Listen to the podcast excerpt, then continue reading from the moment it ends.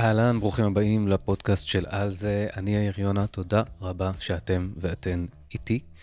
אמ, בפודקאסט של על זה, למי שלא מכיר, כי זאת פודקאסט חדש יחסית, אז uh, יש מצב טוב שאולי אתם לא מספיק מכירים, אבל מה שאנחנו עושים בפודקאסט של על זה, במסגרת uh, כל הפעילות שלי ושלנו בעל זה, זה להתעסק, לייצר בעצם מרחבי תוכן למימוש חיים. אנחנו רוצים, אנחנו שמים לעצמנו מול, מול הפנים, שמים לעצמנו למטרה.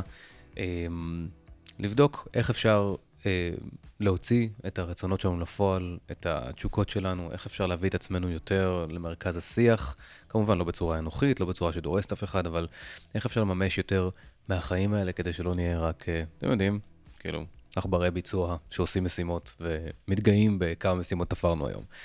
ובתוך זה אנחנו מדברים על זה הרבה על... אה, על ניהול, על גישה ניהולית לחיים ועל איך אפשר להכניס יותר מהגישה הזאת ובאיזה דרכים אפשר להכניס את הגישה הניהולית לחיים, כדי לעבור, לעבור בציר הזה שבין הפועלים למנהלים למנהיגים, או הפועלות, המנהיגות, הפועלות, המנהלות והמנהיגות. והפרק הזה היום הוא פרק, אה, אפשר להגיד, מאוד מאוד אישי. הוא המשך של uh, uh, הפרק הקודם שהוקלט שבוע שעבר, שיצא שבוע שעבר, שבפרק הזה דיברתי על הצבה של מטרות ויעדים, ואיך אפשר להסתכל על הכל בצורה יותר פרויקטלית, כדי לגרום לדברים לקרות uh, אשכרה, ולא רק uh, להציב מטרות שלא מעולם, לעולם לא יקרו ויישארו בתוך איזושהי רשימה. וכדי להשלים את השיח הזה, אה, חשבתי לספר לכם את הסיפור שלי של מה קורה איתי בתקופה הזו ספציפית באספקט אה, מסוים שמתקשר לבריאות שלי. ואני חושב שהוא בעצם אה, יהווה דוגמה טובה למה שאמרתי, מה שדיברתי עליו בפרק הקודם. אז אני כבר אגיד ששווה להקשיב קודם כל לפרק הקודם, ואז לחזור לזה. אבל לא חובה, אבל זה ייתן כזה קונטקסט של נקרא לזה ה-framework, איך, ה... איך, איך אפשר לחשוב על הדברים, איך אפשר למסגר אותם ולעבוד בצורה שהיא אה, בעיניי יותר אה, מיטיבה. ואז כשתשמעו את הסיפור שלי, אני חושב שזה יעשה יותר, יעשה יותר היגיון, אבל בכל מקרה אני אחזור על חלק מהדברים. אוקיי, אז בואו נתחיל.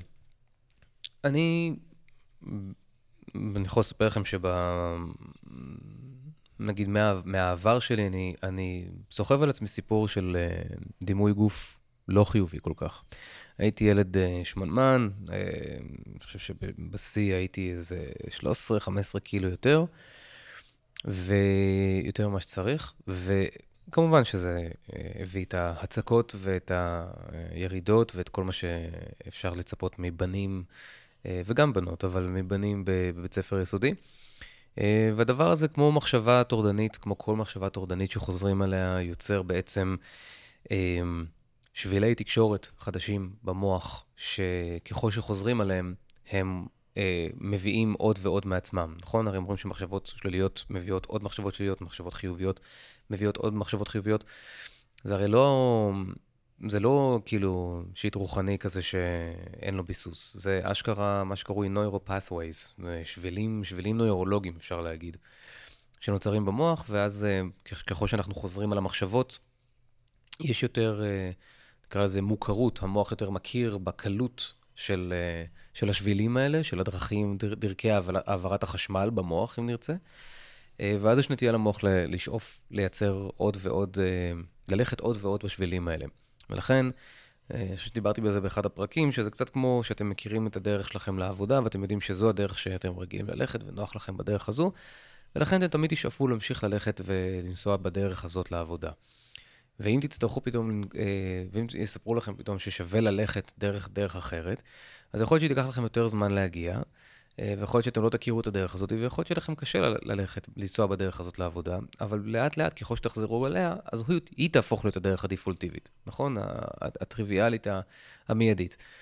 אה, אז גם המחשבה הזאת על דימוי גוף שלילי, שהייתה בהתחלה, אתם יודעים, זה פעם אחת, זה מתחיל בבדיחה אחת, ואז בדיחה שנייה, ואז 15, ואז 30, ואז לאט לאט זה פשוט הופך להיות כן. זה החיים, זאת אומרת, זה האופי, זה ההוויה שלי. להיות ילד שהוא שמנמן? ואז בגיל 21, 22, קצת לפני שנסעתי ללונדון, גרתי שנתיים בלונדון, קצת לפני הנסיעה הזאת, ארבעה חודשים לפני, נרשמתי כזה למכון כושר ולקחתי את התזונה שלי בידיים, וכאילו העפתי את כל המשקל, ונהייתי כזה פעם ראשונה שהייתה לי בטן שטוחה מזה כנראה אי פעם, כי לא זכרתי את עצמי אף פעם בתור אדם, מישהו שיש לו בטן שטוחה.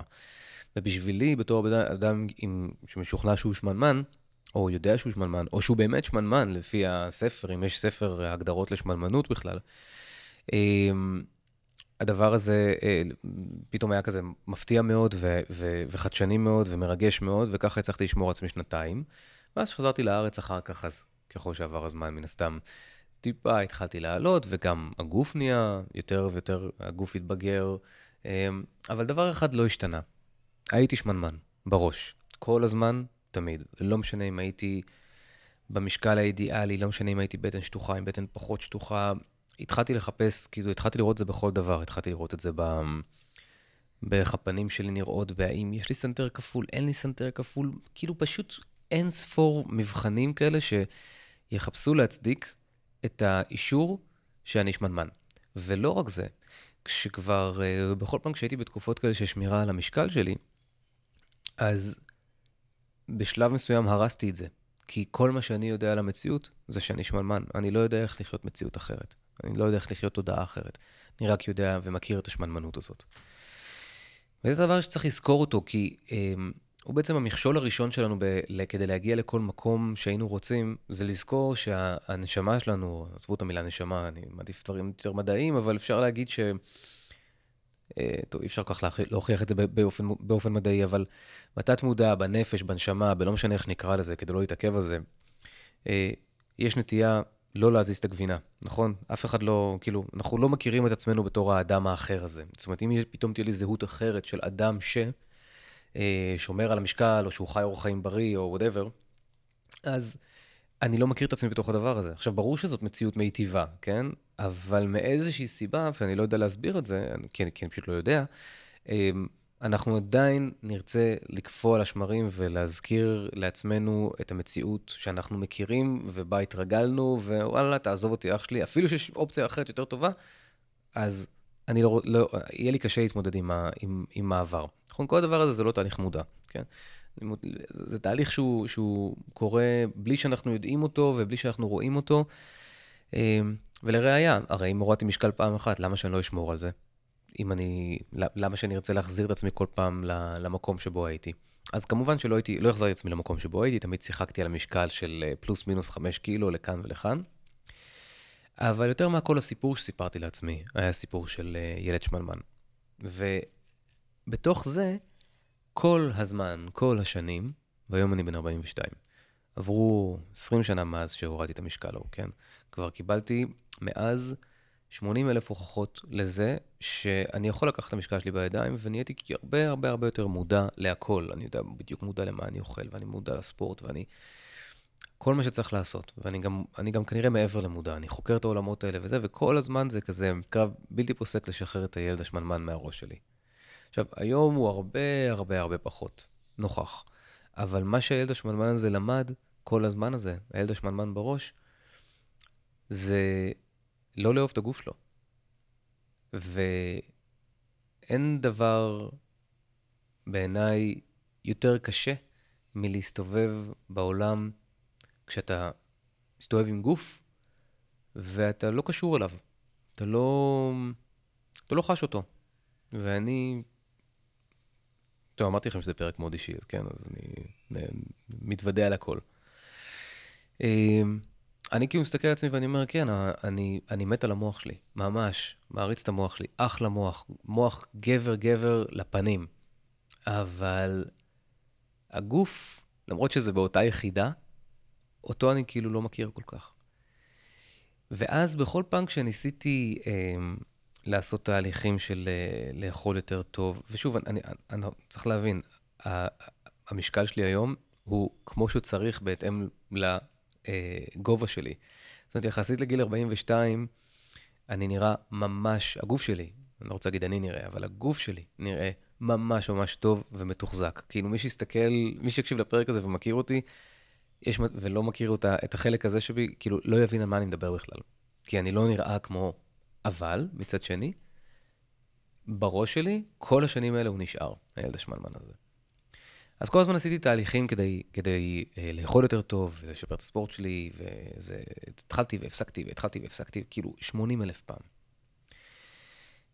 ו... ופה אנחנו בעצם נכנסים לפרק, זה היה כאילו סיפור רקע, ופה אנחנו נכנסים בעצם לפרק עצמו ולעניין של הפרקטיקה, שאני חושב שאתם יכולים להתחיל לקחת מזה. לפני כמה, לפני איזה שלושה, שלושה, ארבעה חודשים, שלושה חודשים, משהו כזה, היה לי פתאום מחשבה, וואלה, אני כבר לא, לא עשיתי ספורט כמה חודשים, כי תמיד זה כזה בא לי בפרצים, פרצי בוא נעשה ספורט, ואז זה כזה, אני, אני עושה את זה כמה חודשים, ואז אני כזה מפסיק לכמה חודשים. לא הצלחתי אף פעם להתמיד בזה, חוץ מלהתמיד בהתמדה עצמה, להתמיד בלנסות להחזיר את עצמי כל הזמן לסוס בלי לוותר על הניסיון, אה, לא הצלחתי להישאר עם ההתמדה עצמה. ואז מה שקרה זה שאמרתי לעצמי, טוב, בואי ננסה לרוץ אה, עשרה קילומטר, בואי ניקח אתגר עשרה קילומטר. אה, יש אפליקציה שקוראים לה Runkeeper, שאיתה אני רץ כבר הרבה מאוד שנים, כשאני רץ, ויש להם כזה challenge כזה, שיש 18 אימונים כדי להביא אותך ל-10K, 10,000 10,000 מטר, 10 קילומטר. וזה אחלה תוכנית, יש לך כזה מאמנת אה, במשך כל האימון, היא אוכלת לך את הרס על ה... אה, קדימה, you can do this וכולי וכולי. וכמובן עשיתי 15-16 אימונים והגעתי לאח התוצאות, וכמובן שפרשתי לפני הסוף, כי זה מה שהתודעה שלי מכירה. אני אותו ילד מהחצר הבית ספר שמחכה מאחורי האולם התעמלות עד שכולם יסיימו את כל סיבובי הריצה, ואז מצטרף בסיבוב האחרון כדי להשלים איתם. הכל כדי לא להזיז את הקופסה, כן? כדי לא להזיז את התודעה, לא להזיז את הזהות הזאת של אה, הילד השמנמן מהבית ספר. ושימו לב, ואני אומר לכם את זה בתור בן אדם סופר מודע, כן? זה כבר, ואפילו לא קשור למודעות, זה, אני אחרי המודעות, זה עדיין לא עובד. עדיין לא עובד להשאיר את ה mindset, את, את הזהות הזאת של הבריאות הטובה או התזונה הטובה לאופן, באופן אה, שקורה, יקרה לאורך זמן. אז עצרתי, אז, אז, אז התחלתי את, את האימון הזה, ואז עצרתי אותו, כן, את התוכנית הזאת. ואז חשבתי לעצמי כזה, אוקיי, אני בן אדם מעשן, לצערי. כאילו, זה הרגל, אולי אחד הרגלים האחרונים הרעים שלי שנשארו, כן? שלא הצלחתי להשתלט עליהם עדיין. אז אמרתי לעצמי, אוקיי, אני רוצה להפסיק לעשן, כי חלאס, נכון? ואני גם רוצה לחזור לרוץ, כי חלאס, נכון? וגם uh, לאחרונה, בחודשים האחרונים, אני לא אוכל טוב כמו שהייתי רוצה. עכשיו, זה הכל כמובן עניין יחסי. אני, סביר להניח שמישהו יראה אותי מהצד או יראה אותי אוכל, יחשוב שאני הבן אדם הכי משקיע באוכל ואוכל מדהים וכולי וכולי. זה הכל הרי תמיד נקודת ייחוס לעצמנו, כן? אני לא... גם חשוב לי להגיד ששום דבר שאני אגיד פה, כי אני נוגע בנושאים רגישים, כמו השמנה, כמו בריאות, כמו אוכל, כמו עישון, דברים כאלה. אני לא נוקט עמדה ואני לא מבקר אף אחד ואני לא שופט אף אחד וכל אחד יעשה משהו בזין שלו, אני כאילו מספר לכם על, ה... מספר לכם על עצמי, אורייט? אתם התכנסתם פה, שומעים אותי, קול, תודה רבה, אני אספר לכם רק את הסיפור שלי, באמת שאני לא נוקט עמדה, אני לא אומר לאף אחד איך צריך לחיות או לא, אני רק רוצה לתת לכם מסגרת מחשבתית לאיך אפשר להוציא לפועל את הרצונות שלכם. וזה בדיוק הנקודה, כי אם, אם אתם זוכרים שדיברנו בפרק הקודם, דיברנו על זה שהרצונות שלנו, הרבה פעמים הם, הם עולים והם נשמעים כמו כזה אופנוע שעובר מחוץ לחלון. נכון? זוכרים את הסאונד אפקט הזה? ואם אם ככה דבר, זאת אומרת שאנחנו לא נותנים לרצונות האלה מקום לשבת, לא נותנים להם, סליחה, לעצור, לשבת ולבחון אותם, מה צריך, לגרום, מה צריך להיות כדי שהם יקרו, אלא אנחנו רואים את הדבר ואנחנו כזה, אה, אוקיי, בואו נלך, בוא נלך לעשות את זה. כאילו, לא מש, מש, משקיעים זמן בלהבין את הרצון הזה. כדי להבין שהרצון הזה הרבה פעמים הוא משרת בעצם מטרה שהיא רגשית מאחוריו. כלומר, אני לא רוצה לאכול נכון כדי לאכול נכון. אני רוצה לאכול נכון כי אני רוצה להרגיש יותר טוב עם עצמי ועם הגוף שלי. ושאני לוקח עצמי בידיים, ושאני אחראי, וזה כל מיני סוגים של מטרות רגשיות, שכל אחת מהן טיפה שונה, אבל הן כולן משלימות אחת את השנייה, נכון? אז שמתי לב ואמרתי לעצמי, אוקיי, למה אני לא חוזר לרוץ, ומה הקושי שלי להפסיק לעשן? ולמה אני לא אוכל מספיק טוב? והיה איזה בוקר אחד שאמרתי, תשמע, יאיר, כל אחד מהרצונות האלה בעצם משרת את אותה מטרה. הם כולם בעצם נועדו, הרצונות האלה נועדו, הסיבה לגרום להם לקרות, הסיבה להתאמץ אליהם, עליהם, תהיה אה, להביא את הרגש הזה של אה, אהבת גוף, ושל אה, תשומת לב לגוף, ושל דאגה לעצמי. או נקרא לזה באנגלית self-care, כאילו הדאגה לעצמי, כן, בהיעדר מילה אחרת. אז ברגע שהסתכלתי על זה ככה ואמרתי כזה, רגע, זה בכלל לא קשור לעשרה קילומטר, לא אכפת לי מעשרה קילומטר. ופתאום זה היה כזה, אה, אז אני יכול לרוץ שבע קילומטר וזה עדיין יהיה בסדר וזה ישרת את המטרה למעלה שבה אני דואג לעצמי? התשובה היא, ברור. ואני כזה, ואם אני לא אוכל כזה באדיקות וטה טה טה טה ואני טיפה פחות אה, מקפיד, אבל עדיין מקפיד יחסית טוב, האם זה יהיה בסדר? זה ישרת את המטרה הזאת? כן. ואני כזה, אוקיי. לגבי עישון, אין מה לעשות, אין פה אמצע דרך, זה או-או, אתה, כל פעם שניסיתי לעשן רק אחת בערב, זה נגמר בלעשן. אז, אז בזה, בקטע הזה אין, אין פשרות. אבל פתאום ההסתכלות וההתבוננות בעצם על, על, על שלושת האמצעים האלה כאמצעים ולא כמטרות, הפכו את הדבר, סליחה, ואני אוסיף, ו, ולהסתכל על מה המטרה באמת, זה עשה, זה הכריח אותי בעצם לנקוט בתהליך הזה שאני קורא לו מרצון לפרויקט, או מרצון להגשמה.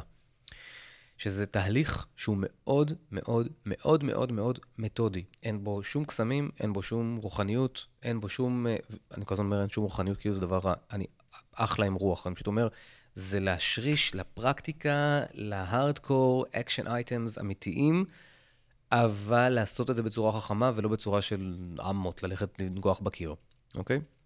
אז זה היה כזה, אוקיי, מה צריך לקרות על מנת שאני אוכל להכיר, ב... לפגוש את הגוף שלי, או להכיר בגוף שלי, או לאהוב את הגוף שלי? מה צריך לקרות כדי שהדבר הזה יהפוך להיות דבר שקורה? על כל האמצעים הרלוונטיים, בין אם זה ריצה, בין אם זה עישון, בין אם זה זה, בין אם זה זה, whatever שזה לא יהיה, אוקיי?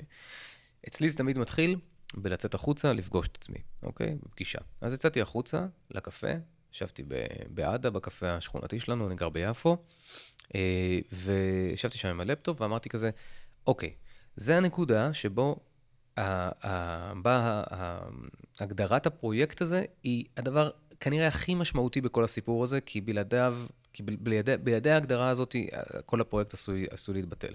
חכו רגע, אני, אני יודע שכשאני משתמש במילה פרויקט, אולי כזה, זה נשמע כזה לא רומנטי, או לא אנושי, או רובוטי.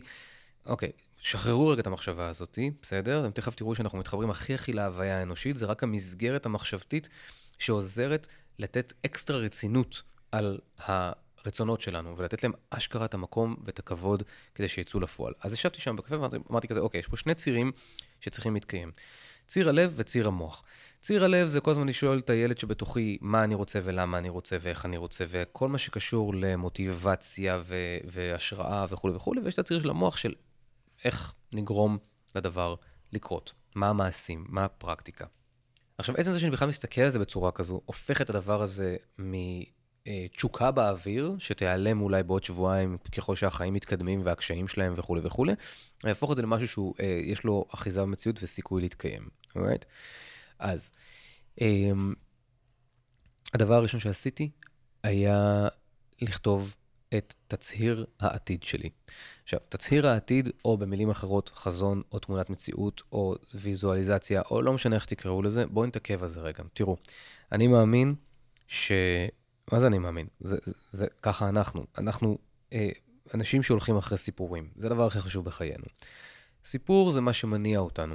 גם הסיפור החיצוני, שגורם לנו כזה להתעניין ולהיות אה, קרוא, אה, קרואי אוזן, וגם הסיפור הפנימי שלנו. הסיפור הפנימי שלנו זה מה שיכשיל אותנו ומה שיגדיל אותנו. הסיפור החיצוני זה מה שיגרום לנו ללכת אחרי משהו, כן? בדיוק שאל אותי מישהו השבוע, תגיד, אה, לכתוב, אה, לעשות וידאו, סליחה, של אה, שלוש דקות בפייסבוק או באינסטגרם זה הרבה? והתשובה שלי הייתה, תשמע, אנשים מקשיבים עדיין לסימפוניה התשיעית של בטהובן, שזה 35 דקות, משהו כזה, אז ככה שאם הסיפור טוב, ויש לו רצף הגיוני, והוא מכיל את האלמנטים הטובים, אז כנראה שהכל בסדר. אנשים ראו, ראו בקולנוע סרטים של 14,000 שעות, נכון? אז צריך להסתכל על זה בקטע של אין אורחים אה, בסיפורים. אין אורחים לא נכונים, יש רק סיפור שלא בנוי בצורה טובה. אז המטרה שלנו פה זה לבנות את הסיפור העתידי שאני הייתי רוצה עבור עצמי. עכשיו, שוב, זה לא ממבו ג'מבו, זה לא קוסמי, זה לא רוחני, אני לא מזמין מהיקום כלום, אני לא עובד, אני, אנחנו לא מתעסקים פה במסעדה. אני הולך ועושה עבודה אה, שהיא פרקטית, משרישה את הרצונות שלי, אוקיי? ואז אנחנו צריכים לעשות כל הדבר הסיסטמטי. בואו בוא נבין עכשיו מה זה אומר. אז ציר הלב. מה שעשיתי זה ישבתי וכתבתי את uh, תצהיר המציאות שלי. למה אני קורא לזה תצהיר מציא, מציאות ולא חזון ולא הזמנת מציאות כמו שפעם הייתי קורא? הזמנת מציאות זה לא מושג שלי, זה מושג של מעיין בן ציון המאמנת האישית שלי דאז, אבל, וגם למדתי אצלה קורס, קורס מאמנים ואני מאוד ממליץ בלי קשר, אבל אני לא רוצה להסתכל על זה בתור הזמנת מציאות, אני לא רוצה להסתכל על זה בתור חזון, אני רוצה להסתכל על זה בתור הצהרה. זה תצהיר מציאות, זה תצהיר עתיד, רק שהוא, אנחנו כותבים אותו בזמן הווה. בואו נבין מה זה אומר. אז קודם כל, נבין שנייה אחת מהו התצהיר. התצהיר הזה הוא בעצם מסמך של עמוד, שניים, משהו כזה, אבל לא פחות מעמוד, שבו אנחנו כותבים בזמן הווה את כל, את תמונת המציאות ש, כפי שהיא נראית כשהגעתי למקום שאליו אני רוצה להגיע. זאת אומרת, אם אני מסתכל על זה בתור אדם, המטרה שלי זה אה, לאהוב את הגוף, או להיות, אה, להרגיש שאני בסלף קר אל הגוף שלי וכולי וכולי, אז אני אומר, אוקיי, תוך כמה זמן הייתי רוצה להרגיש את הדבר הזה, כאילו להסתכל אחורה ולהגיד, נייס, mm, nice, זה קרה. אז אמרתי לעצמי, אוקיי, בואו נסתכל על זה בתוך שלושה חודשים. עכשיו, כמובן שלאהוב את הגוף וזה, זה תהליך שייקח כל החיים, וזה מאבקים, וזה לא כל כך מהר אתה נפטר מה...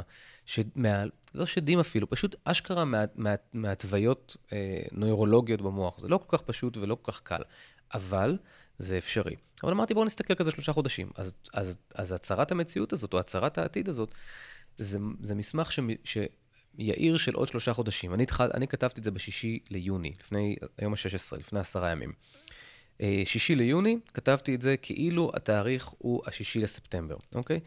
ואני בעצם כותב את המסמך הזה, לא, זה לא מסמך של הגדרת יעדים וכולי וכולי, ואיך אני מגיע אליהם, ותוכנית עסקית וזה, זיבי, זה לא קשור לזה, זה אשכרה מסמך שאשכרה, התפקיד שלו זה כשאני קורא אותו, אני רוצה להתרגש מזה. אף אחד לא יתרגש מזה שהוא יקרא, ואז רצתי עשרה קילומטר. בסדר, זה נחמד, זה טוב לאגו, נחמד. אבל זה לא העניין. אני רוצה להרגיש שאני fucking ניצחתי את ה... חציתי את הקו סיום והרגשתי בן זונה על הכל והכל! זה מה שאני רוצה. אני רוצה שהלב שלי fucking ישיר, כן? אני רוצה שהלב שלי ישיר כשאני, כשאני קורא את זה. כשאני מסתכל וכשאני קורא את זה, אני אומר כזה, יואו, אחי, או יאיר, וואו, איזה מדהים. אם אין לי את התיאור הזה, אם המסמך לא כתוב בצורה שהוא מרים לי את הנקודה הזו, המסמך הזה לא משיג את האפקט שלו. אז אנחנו צריכים לא רק לכתוב את המסמך, שימו לב, אם אתם כותבים notes במסגרת, uh, כשאתם מקשיבים לפרק הזה, זה ממש ממליץ לכם לכתוב. אבל אם אתם כותבים, זה לא העניין רק של, ה... של כתיבת המסמך. זה איך אתם כותבים את המסמך, זה כל הפואנטה, כי הפואנטה של המסמך הזה היא שאנחנו נפגוש אותו כמה פעמים בשבוע, ואנחנו נקרא לזה, נקייל את עצמנו סביב מה אני רוצה. מה אני באמת רוצה. זאת אומרת, תחשבו על זה רגע ככה, כשאני רוצה איזשהו משהו שהוא לא כחלק מהיום-יום הרגיל שלי, כן? להביא משהו חדש לחיים, אז ככל שיעברו הימים מאותו רגע שהתחלתי והחלטתי שאני מתחיל לעשות עם זה משהו, החיים ישטפו את התודעה, את, הרצו, את הזיכרון שלי, התשומת לב שלי תלך למקומות אחרים. ואז יהיה נורא קשה להתחבר למקום של יאיר של אז, ש... אה, רצה את הדבר שאותו הוא רצה. ולכן אנחנו צריכים לדאוג לעצמנו לסוג שם, סוג, סוג מסוים של סיסטם, סוג מסוים של כמו תחנת דלק כזאת, תחנת דלק שבה אני הולך ומתדלק את, הלב שלי. עכשיו, לתדלק, לתדלק את הלב שלי יעבוד מבחינתי בצורה הכי הכי טובה, אם יאיר של היום יקרא את יאיר של העתיד, אה, והלב שלו ישיר. ואם אני עושה את זה סיסטמטית, יעני, קורא את הדבר הזה שלוש פעמים בשבוע, פעמיים בשבוע, זאת אומרת שאני נותן לעצמי פעמיים בשבוע, כל פעם מחדש, להיזכר בהוויה, להיזכר ברצון, אבל לא רק ברצון מבחינה של לקרוא את זה על דף, אלא את הסיפור, כי אנחנו אנשים שהולכים אחרי סיפורים. אז אני כותב את זה בזמן הווה, אני כותב את הסיפור הזה כאילו בזמן הווה. אמ, ואני כותב, אה, אה, אני קורא לזה מסמך 8K, כלומר, אני כותב את זה ברזולוציות הכי, הכי, הכי דקות.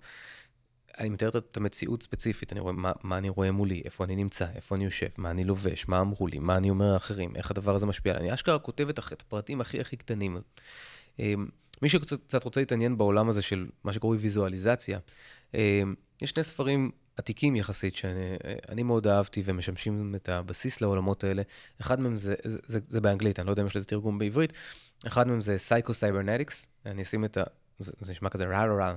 Psycho-Cybernetics, ספר מלפני 900 אלף שנה, שזה מנתח פלסטי שמדבר על, על בניית אה, דימוי עצמי לצורך העניין, אבל אני, אני פשוט לא רוצה להשתמש במושגים האלה, כי זה עושה הזניה והופך את הכל לכזה לקלישאות סלפיות מטופשות כאלה, אבל כאילו, זה, זה, אנחנו מדברים פה על מגה מגה פרקטיקה, אוקיי? והספר השני הוא של נביל גודארד, כפרה עליו, אחד מ-80 אלף הספרים שלו, יש ספר שנקרא The Feeling is the Secret, אמ, והוא מדבר שם על דבר שנקרא The, the Law, החוק, The Law of Assumption, חוק הנחת היסוד או הנחה.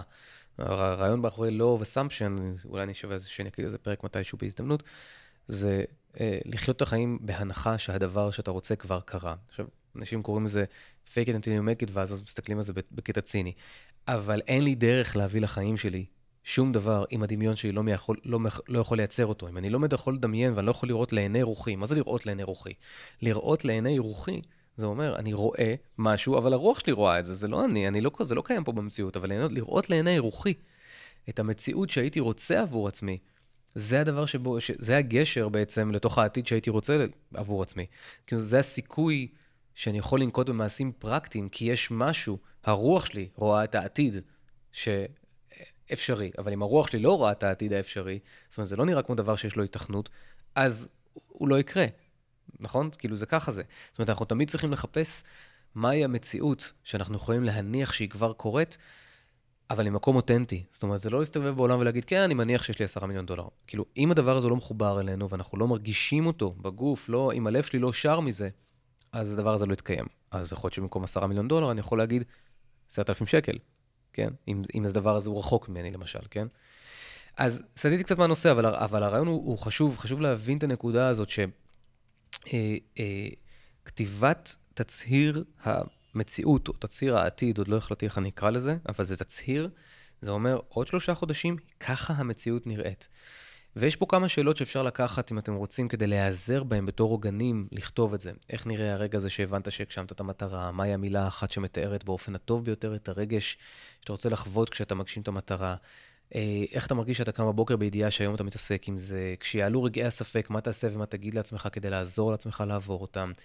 וכולי וכולי וכולי. אה, אז יש כל מיני שאלות שאפשר, שאפשר לשאול, אבל אני ממש ממש ממליץ לכם פשוט, זה לא תרגיל בכתיבה יוצרת, ואף אחד לא קורא את זה, אתם רק פשוט תכתבו את המציאות הזו שאתם רוצים עבור עצמכם. אני קצת חוזר על מה שאמרתי בפרק שעבר, אבל תכף זה יתחב, אני אחבר לכם, אחבר אתכם לסיפור האישי שלי לגמרי.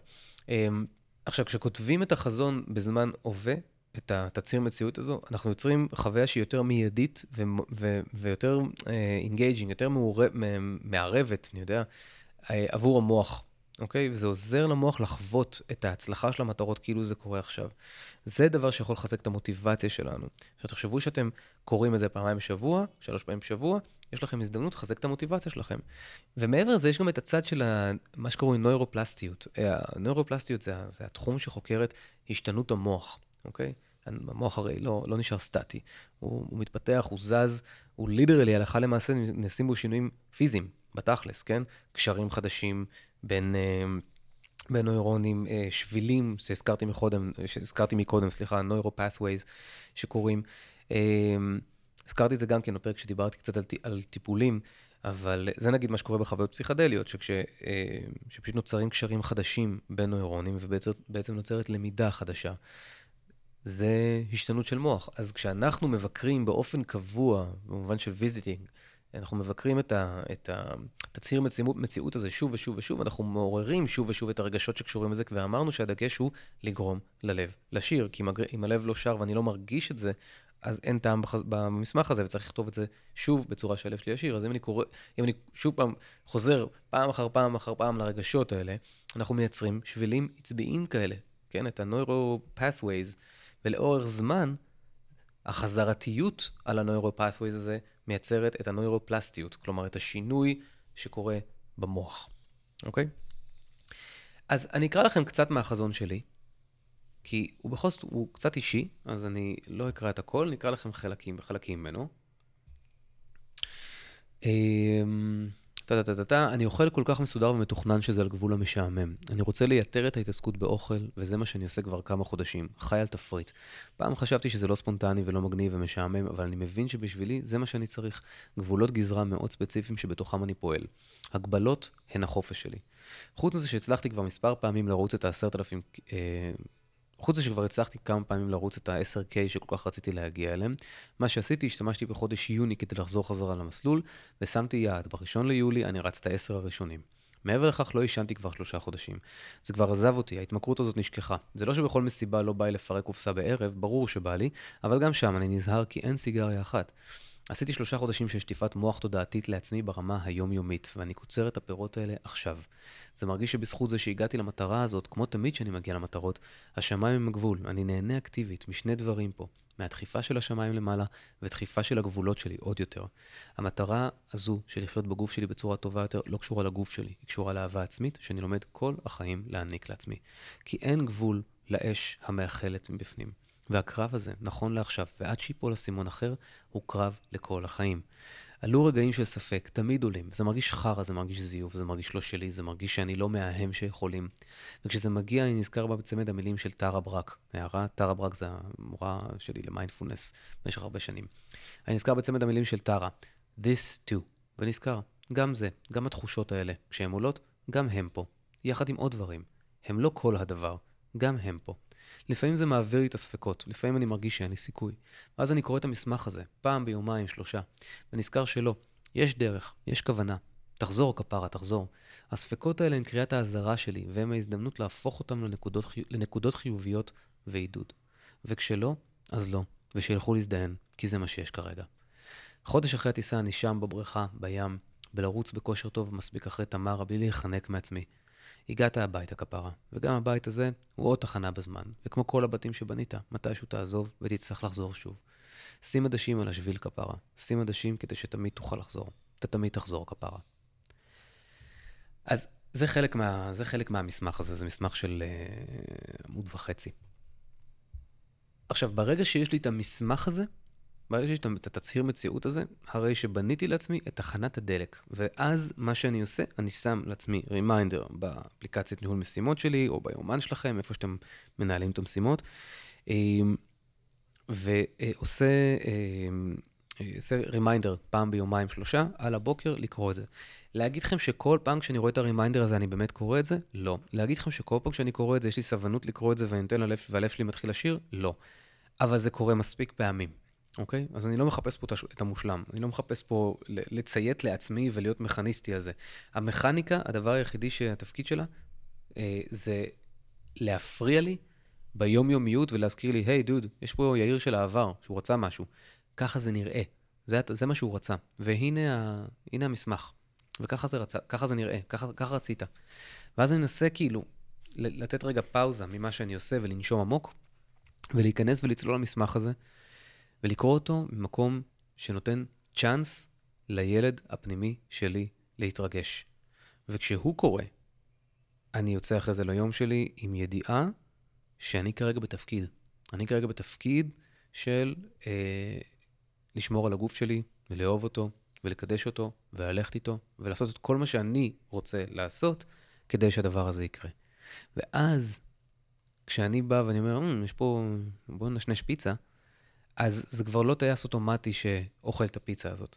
זה פתאום כזה, רגע, אדם ששומר על הבריאות שלו ואוהב את הגוף שלו, אוכל פיצה? ואני כזה, כן, אם זה פעם בשבוע, אז כן. וכזה, אוקיי, אכלתי השבוע פיצה? לא. אז אתה יכול לאכול השבוע? כן. אוקיי, מעולה. אבל ביום, ביומיים אחרי זה, כשיבוא לי עוד פעם פיצה, ואני אהיה תחת, ה, במרכאות, ההשפעה של החזון הזה, או של, של התצהיר הזה, כי קראתי אותו, אני אהיה, זאת אומרת, זה יהיה במודעות שלי, לא שאני בדיאטה, או שאני אוכל טוב, אלא הסיפור הגדול יותר, שבו אני כרגע נמצא במסע של לאהוב את הגוף. והדבר הזה הוא ה turning point הכי, הכי, הכי, הכי, הכי חשוב מבחינתי.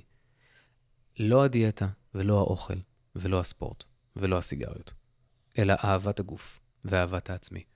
ואם אתה זוכר, אם אני זוכר שאני מסתובב בעולם עם המשימה הזו, ואני זוכר את זה אך ורק בגלל שאני מקפיד לקרוא פעם ביומיים, שלושה, את המסמך הזה, אם אני מסתובב עם זה בעולם, הרי שאני נותן לעצמי סיכוי לעמוד בפני הפיתויים בצורה יותר טובה, ולהוציא את עצמי בבית לרוץ כשקמתי בבוקר ואין לי כוח ואני מרחם על עצמי. האם זה תמיד יעבוד? לא. האם, אני, לא, האם לא, לא יהיו שבירות באמצע? כן, אבל תמיד אני אחזור חזרה. כי המשימה שלי היא לא לאכול טוב. המשימה שלי היא לאהוב את הגוף ולדאוג לו. אתם מבינים את העניין? זאת אומרת, הסיפור הגדול הוא הדבר היחידי שחשוב. כל השאר זה השחקנים, זה התפאורה, זה העריכה, הם כולם חשובים בסרט הזה. אבל הסיפור, בלי הסיפור, אין תועלת בשחקנים, בבימוי, בעריכה ובאסתטיקה. דמיינו לעצמכם שווס אנדרסון היה לו בסרטים שלו, לא יודע מה, או קיובריק, אנשים שכאילו יודעים לבנות פריים ויזואלי מדהים, כאילו יודעים לעשות קולנוע, וואו. ותארו לעצמכם שהיה להם עלילה חרא. איזה, מה היה הטעם בזה? כן, זה היה נראה כמו, לא יודע, show off כזה של אה, איך בונים, אה, איך בונים סצנה, או איך בונים פריים. למי אכפת? הסיפור הוא הדבר היחידי שחשוב פה. אז כל הזמן לחזור לסיפור הגדול ולהיפטר מהמחשבה על האמצעים. כי אז, כשאני לא רץ את ה-10 קילומטר, אלא רץ רק, רק במרכאות מגיע ל-8, אם אני ב-1 ליולי אגיע רק ל-8 קילומטר, אני אהיה מאוד מאוד מבסוט. כי זה יהיה, וואלה, עשיתי את המיטב שאני יכול על מנת לעזור לגוף שלי ולעזור לעצמי לאהוב את הגוף שלי. ואם לא הגעתי ל-10, לא אכפת לי. אני רוצה להגיע ל-10, זה ישמח אותי אקסטרה להגיע ל-10, אבל זה לא המטרה. זה בסך הכל אמצעי, אוקיי? ואני אגיד לכם עוד משהו, שתוך, אחרי שהתחלתי יומיים, שלושה אחר כך, אני בהתחלה אמרתי לעצמי, אוקיי, אני אוכל אה, פעמיים, ב, פעמיים ביום אה, אה, ארוחת ירקות גדולה כזאת, כי פעם הייתי עושה את זה, עשיתי את זה במשך ארבעה חודשים, אכלתי רק ירקות, פירות וקטניות. ובלי סוכר, בלי, בלי גלוטן, בלי פחמימות, בלי כלום. ומן הסתם, אחרי שלושה, ארבעה חודשים, הקיצוניות הזאת נשברה וחזרה לצד השני, כמו, כמו כל דבר כזה. אז אמרתי לעצמי כזה, בהתחלה, טוב, אני, אני אחזור לאכול סלטים וכולי וכולי, ואז אמרתי לעצמי כזה, נזכרתי מחור, יום למחרת או אחרי יומיים, עזוב, זה, זה לא הולך לקרות לך, כאילו, אתה, אתה תשבר מזה. מה יכול, מה האמצעי שיכול להחליף את זה, ושאתה עדיין, ושהוא עדיין יהיה משהו שמשרת את המטרה הראשית הרגשית שלי, להרגיש שאני אוהב את הגוף שלי ושאני פועל למען uh, self-care. ואז התשובה הייתה, אם אני אוכל יותר מ-80 אחוז אוכל טוב ביום, אני אהיה מבסוט. אני לא אצליח להחזיק uh, תפריט uh, נקי לחלוטין, שהוא כזה של, uh, של אנשים שזה הקטע שלהם בחיים. ואני, ואני מעריץ אותם, הלוואי עליי, אבל אני לא יכול. ניסיתי, לא מצליח, לא לאורך זמן. זה רק מחזיר אותי אחורה בסופו של דבר, כן? כל תוכניות, כל מיני תוכניות שעשיתי גם, לא רוצה להזכיר שמות, שהורדתי את המשקל שהורדתי באימונים פרטיים, הכל חשוב, הכל טוב, לא נשאר. ואמרתי לעצמי, אם תקפיד על 80 אחוז, אז זה אומר שאני אוכל לאכול את הקוביית שוקולד הזאת בלי להתייסר, או לאכול אפילו את השורה של הקוביות שוקולד בלי להתייסר, כי זה עדיין עונה באותו יום, אם אכלתי במקרה שני סלטים באותו יום, אז fucking אכלתי שתיים, שתי שורות של, קובי, של, של שוקולד, כי, כי אני גרגרן של סוכר ואני אוהב את זה, או אכלתי בורקס וחצי, כי אני fucking אוהב בורקסים, אז למי אכפת? עכשיו, אולי לחלקכם זה, זה נשמע לכם טריוויאלי, אבל לי, זה כאילו, אכלת בורקס, oh my god, oh אתה הולך למות. זה ישר מתקשר ל, אכלת בורקס, אתה הולך לעלות חמש קילו, אתה הולך למות. זהו. כי בסופו של דבר, הילד השמנמן הזה עדיין, עדיין, עדיין נמצא שם מאחורה, והוא הדבר שקיבל הצקות וחוסר אהבה וחוסר קבלה, וילד, כילד, כל הדברים האלה מתקשרים אצלו בסופו של דבר לחוויה מאיימת מאוד, ומה שקשור לאיום מתקשר לחיים בכלל, לסכנת חיים. אז בורקס עשוי, להוב... עשוי להוביל למותי. זה בסופו של דבר המחשבה. וכל דבר אצלכם שמתקשר לפחדים, לפחדים שלכם, עושה בדיוק אותו דבר. אם אני, סתם למשל, בן אדם שהוא פרפקציוניסט, אם אני אהיה פרפקציוניסט, ולא אצליח בדבר הזה בגלל אני פרפקציוניסט כי אני רוצה שהכל יהיה פיין, אבל אם, אם זה לא יהיה פיין בדיוק, בדיוק, בסופו של דבר, יש ילד בפנים שפוחד שהוא ימות.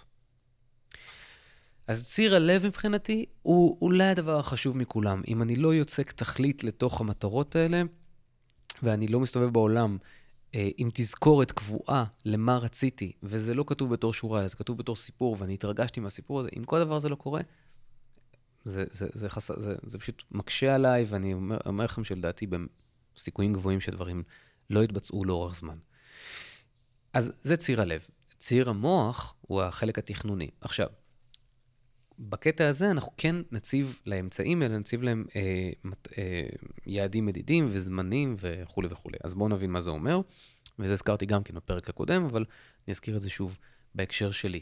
אז בהקשר שלי, האמצעים היו שלושה אמצעים. אני אמרתי, אני רוצה לעבור 30 יום בלי עישון.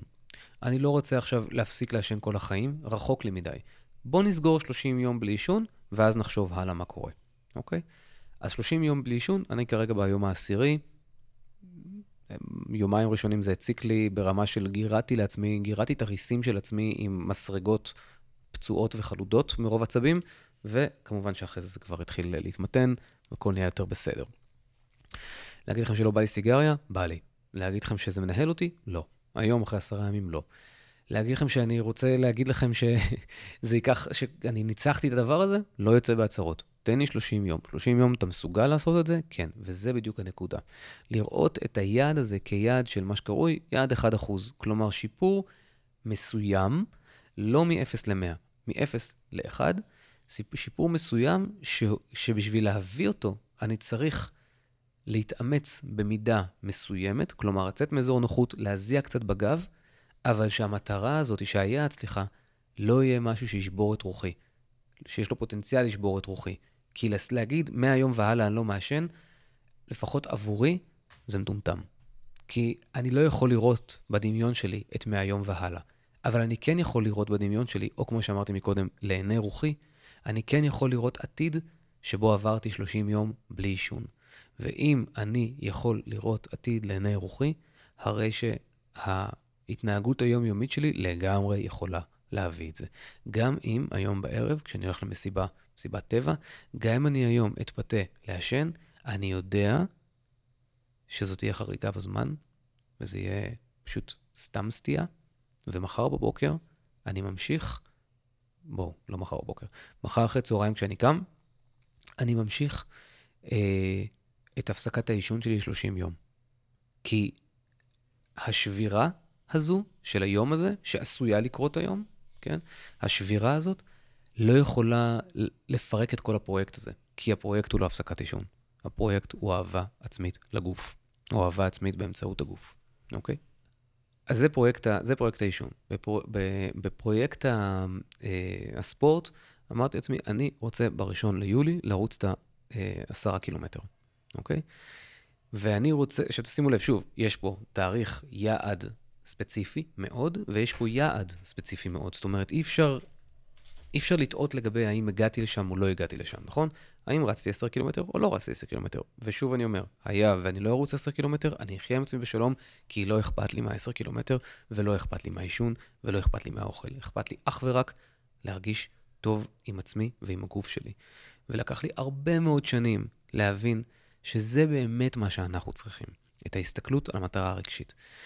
והדבר השלישי, האמצעי השלישי, הוא לאכול כל יום, סליחה, זה, זה האמצעי של האמצעי. המת... האמצעי השלישי להרגיש טוב עם הגוף שלי זה להוריד שלושה קילוגרם אה, עד הראשון לספטמבר, אוקיי? עכשיו, זה המקום שבו אנחנו צריכים לתכנן את סדר הפעולות שלנו. איך אנחנו מוציאים לפועל כל אחד מהאמצעים האלה. עכשיו, אני אגיד לך את האמת, אני בתור בן אדם שיודע לאכול, יודע לבשל, מודע לגוף, מודע לרכיבי האוכל, אני בן אדם סופר מודע, ואני כבר אה, עשיתי, התחלתי ספורט 80 אלף פעם בחיי, התחלתי לעשות ספורט מכל מיני סוגים, אז אני לא הייתי צריך לתכנן לעצמי תוכנית עבודה על מנת שהדבר הזה יקרה. זאת אומרת, אני יודע מה צריך לעשות על מנת לרוץ את העשרה קילומטר. זה כבר אינטואיטיבי לי. אני יודע מה צריך לעשות על מנת לאכול לפחות 80% אוכל טוב ביום. אני יודע מה צריך לעשות, אני יודע את סדר הפעולות, אני יודע מה אני צריך לבשל, אני יודע כמה זמן להקצות לבישול. כל הדברים האלה אני יודע אותם.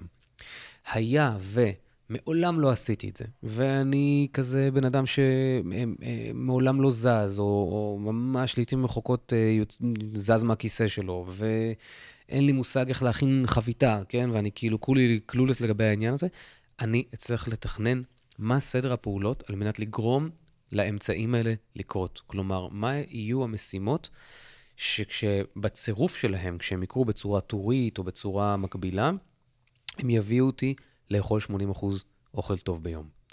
אז זה יכול להיות תכנון אה, של אה, לאסוף, תפר... לאסוף אה, מתכונים ולהתייעץ עם שניים שלושה חברים לגבי איך לאכול ולקרוא על סוגים מסוימים של צורות אוכל ולהקצות זמן שבועי לבישול ולהקצות זמן שבועי להזמנה של, של אוכל. כאילו, של קניות וכולי וכולי. אז בהקשר של המטרה שלי, אני לא הייתי צריך את זה, זה כבר טבוע בי. אבל יכול להיות שעבור המטרה שלכם, כן יש מקום אה, לשבת במסגרת מה שקרוי ציר המוח, העשייה שהמוח שלנו עושה על מנת להוציא, להוציא לפועל את המטרה, ולתכנן את סדר הפעולות שצריך לעשות. עכשיו, אני גם מקליט על זה פרק אה, שמת, שמתעסק אך ורק בצד של אה, אה, תכנון, תכנון פרויקטים והוצאה שלהם לפועל, נגיע לזה. אבל כרגע, במסגרת הפרק הזה, אני רק אסתפק בזה שאם אתם יודעים מה יהיה היעד שלכם, ויש לכם את הציר הזמן שאתם רוצים להגיע אל היעד הזה, רוב הסיכויים שיש לכם את הידע הבסיסי כבר, את התבונה הבסיסית, את הידיעה, מהם המעשים שצריכים לקרות על מנת שזה יקרה, אוקיי? אז הרעיון הוא בסופו של דבר ש... ו- וסליחה, ו- ועוד מילה אחת, כמובן שאת כל המעשים האלה צריך לסדר על ציר הזמן, ביומן שלנו, באפליקציית ניהול משימות שלנו, צריך לדעת לנהל את המשימות האלה כדי שהם יוכלו להיות חלק מהיום-יום שלנו, ולא רק... Um, יהיו, שוב, ירדו לאיזה תוכניות אב, תוכנית מגירה כזאת, והמגירה הזאת לעולם לא, לא תיפתח.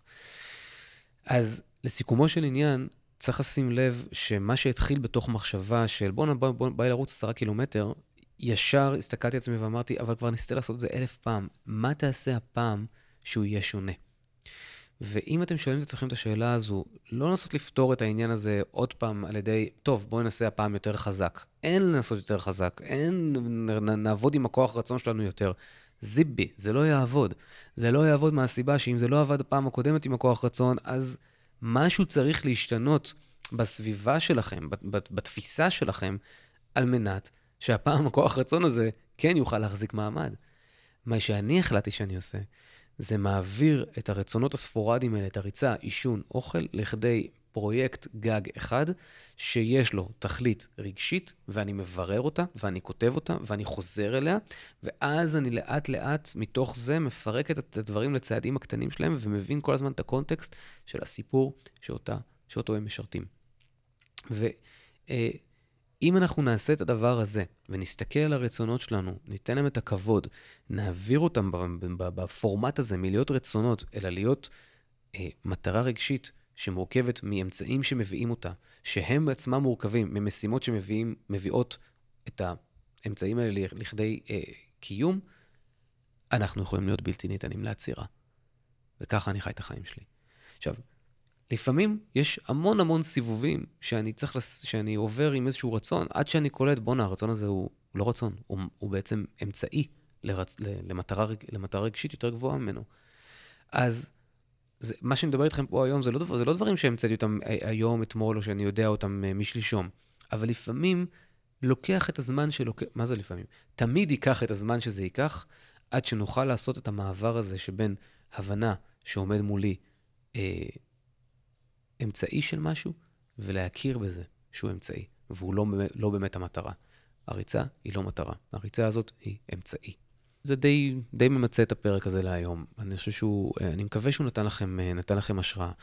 אמ, בקשה לי אליכם, אם אתם מצאתם את הפרק הזה שהוא רותם אתכם, ואתם חושבים שהוא יעיל, אז יש לי פה שתי בקשות. א', תעבירו אותו לבן אדם אחד. שמישהו אחר, שהוא חבר שלכם, שבא לכם, שאתם חפצים בעיקרו, תעבירו לו את הפרק הזה, שישמע. אולי, זה, אולי, זה, אולי גם הוא יירתם. ואם הפרק הזה דיבר אליכם, שימו לעצמכם רימיינדר לשמוע אותו שוב בעוד כמה ימים. והפעם תעשו את זה עם דף ועט. שמעו לעצמכם את, את הנקודות שאתם לוקחים ומעניינות אתכם ושאתם רוצים לקחת למען עצמכם. כי גם הפרק הזה, אה, בעוד שעתיים, מחרתיים, עוד שבועיים, לא יהיה קיים יותר אצלכם בזיכרון. המטרה שלנו, אם משהו פה אה, העלה בכם רצון להשתפר, כבדו את הרצון הזה, תקדישו את הזמן לעצמכם כדי להוציא את הרצון הזה לפועל. והמקרה הזה, אה, זה מדובר, זה, זה אומר להקדיש זמן, לשמוע אותו שוב, לשבת עם דף ועט ולרשום את הדברים שעניינו אתכם, ואז להפוך אותם לאקשן אייטמס שאשכרה קורים במציאות. אני מאחל לכם הצלחה גדולה בכל אשר תלכו. והלוואי, הלוואי, הלוואי, שתמיד הרצונות שלכם יהיו בפרונט של המחשבה שלכם ותגרמו להן לקרות. יאללה ביי.